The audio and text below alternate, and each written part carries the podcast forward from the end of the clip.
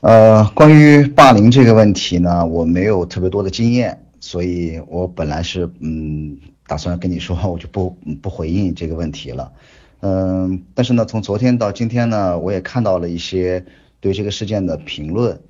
呃，包括刚才在阿尔特群里的这些评论，所以我想呢，那我就不妨对这些评论本身有一些评论吧，想到哪儿说哪儿。呃，但是我基本上一条一条的，嗯嗯，每发一句是一个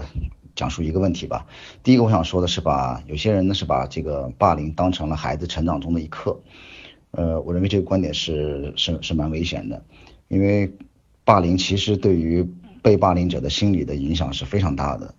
呃，对他未来的成长，呃，其实是非常不利的，哪怕现在看不出来。我觉得这是一方面，对于被霸凌者，其实第二方面，这个观点里面。我觉得有默默认了，是把现在的这个社会环境本身合理化了，或者呢，已经选择了被动接受现在这个社会，而不是去改变它，所以才会把这个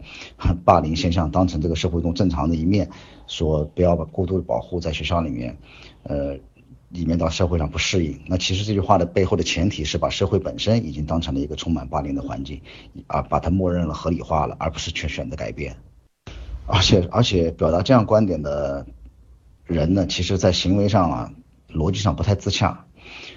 如果认为这个校园里的这种存存在霸凌的环境、欺负的环境，就是未来社会中社会中的这个缩影，很正常的一面，成长中正常的一刻的话，那又为什么在孩子的阅读上面要要这么精心挑选呢？要这么看不上这个一些自己认为不合适的书，这个大行其道的时候就很不满呢？那为什么不去想，这其实也是未来社会中很正常的一面呢？对，为什么在这个上面就表示表示了不宽容呢？这种行为上的不自洽，恐怕是表达这样的观点的人自己并没有意识到的。另的第二个评论是，现在的这个校园霸凌现象不严重。其实这句话，这句话呢本身我们不从这个事实，不从事实层面上考量，因为霸凌现象到底有没有严重，这个我们没有数据。没有去考量过，但更重要的是，我想我想评论的是这样的表达观点的方式。如果这是，如果是你的街头巷议几个人之间的这种闲聊八卦，你可以完全基于自身的这种情境的认知，对自身的经验等等来表达某一种感性的东西，但这绝不是一个严肃对待公共事件评论的应该有的态度，所以绝不可以，甚至而且还把它当成了一个结论性的东西。因为我在的学校里面没有这样子，因为我没有看到这样，所以我认为整整体而言，霸这个霸凌项就是不严重的。我们且不谈这个结论本身的正确与否，但这个推导的过程是非常非常没有辩证性思维的、批判性思维的。第三条我还想回应的是关于霸凌现象不严重，论证的逻辑是，因为我们以前的时候上学的时候还有霸凌的时候还用板砖呢，我们以前上这个去校园还会出现打群架的情况呢，你看现在都没有了。现在这些孩子多懵啊！而且现在校园里面无监控了，所以霸凌现象肯定不严重。这种推理的论证也是非常不成立的，而且暴露了认知上的很大的缺陷，同样也是缺乏辩证审辩性思维的。因为你不能用过去的霸凌的那种行为存不存在来论证霸凌这个现象到底存不存在。因为霸凌其实有很多的行很多的行为，比如说暴力不一定是热暴力，可能是冷暴力。比如说今天可能只是几个人约好了不跟另外一个人说话。再比如说，可能只是在网络上对他进行的骚扰，所谓的 cyberbully，所以有更多很多新的形式存在，而不是说因为我我我成长环境里那些霸凌行为不存在了，所以现在霸凌就不严重了。这个论证是有问题的。他说的第四点是是一句这个正确的废话，但我但我仍然觉得很有必要来说，就是制止校园霸凌现象，首先是需要承认它的存在，并且要清晰的认识到它的严重的性，然后。家长、老师、学校、政府，整个的社会舆论才能够去意识到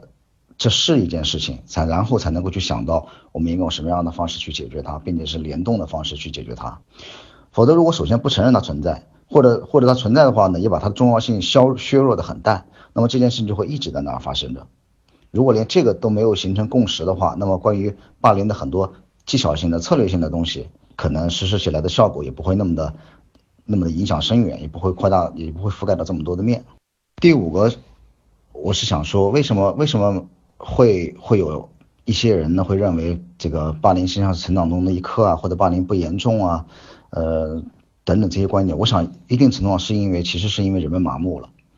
人们麻木的是原因，是因为我们身处在一个充满了霸凌的社会。换句话说，霸凌不仅仅是出现在校园里面，出现在孩子身上，其实整个社会是是这样子的。在中国这个社会里面，几乎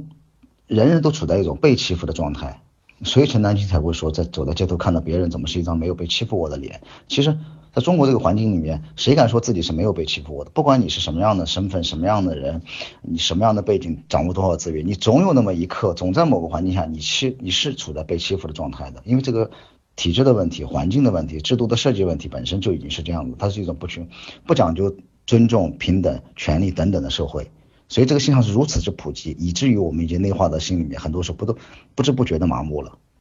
再回到这个孩子的霸凌身上，第六点我想说的是，霸凌不仅仅发生在这个孩子和孩子之间，其实很多时候对孩子的这个心理上的这种创伤或者这种欺负吧，那个霸凌的行为啊，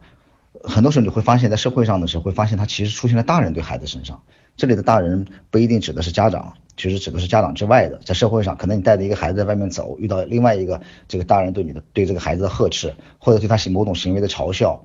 呃，这种或者连续不断的持续的等等，其实这种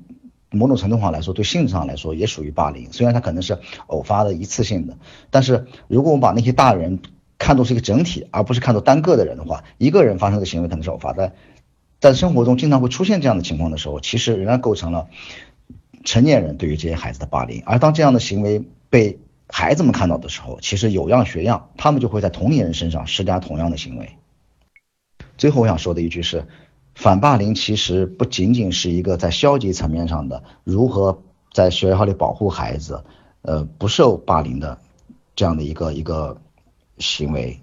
他其实应更应该是从积极层面上的主动的对孩子的行为塑造。对价值观的塑造，所以不管这个学校里面，在特定的某个学校里面，霸凌行为到底是多还是不多，甚至整体环境多还是不多，其实霸凌都可以作为一个很好的主题式学习的方式，一个切口，因为从这个里面，它其实反映出来的是人和人之间的平等、尊重，对于差异、对于多元的理解、尊重等等，所以它天然的是一个很好的品格教育、价值观塑造的一个一个一个路径、一个抓手。所以跟霸凌是不是严重，甚至都没有必然的关系。他应该从，我建议应该从更为积极的这样的价值观品格的塑造的角度来去谈预防霸凌的问题，而不仅仅从纯粹防止霸凌的情况来谈。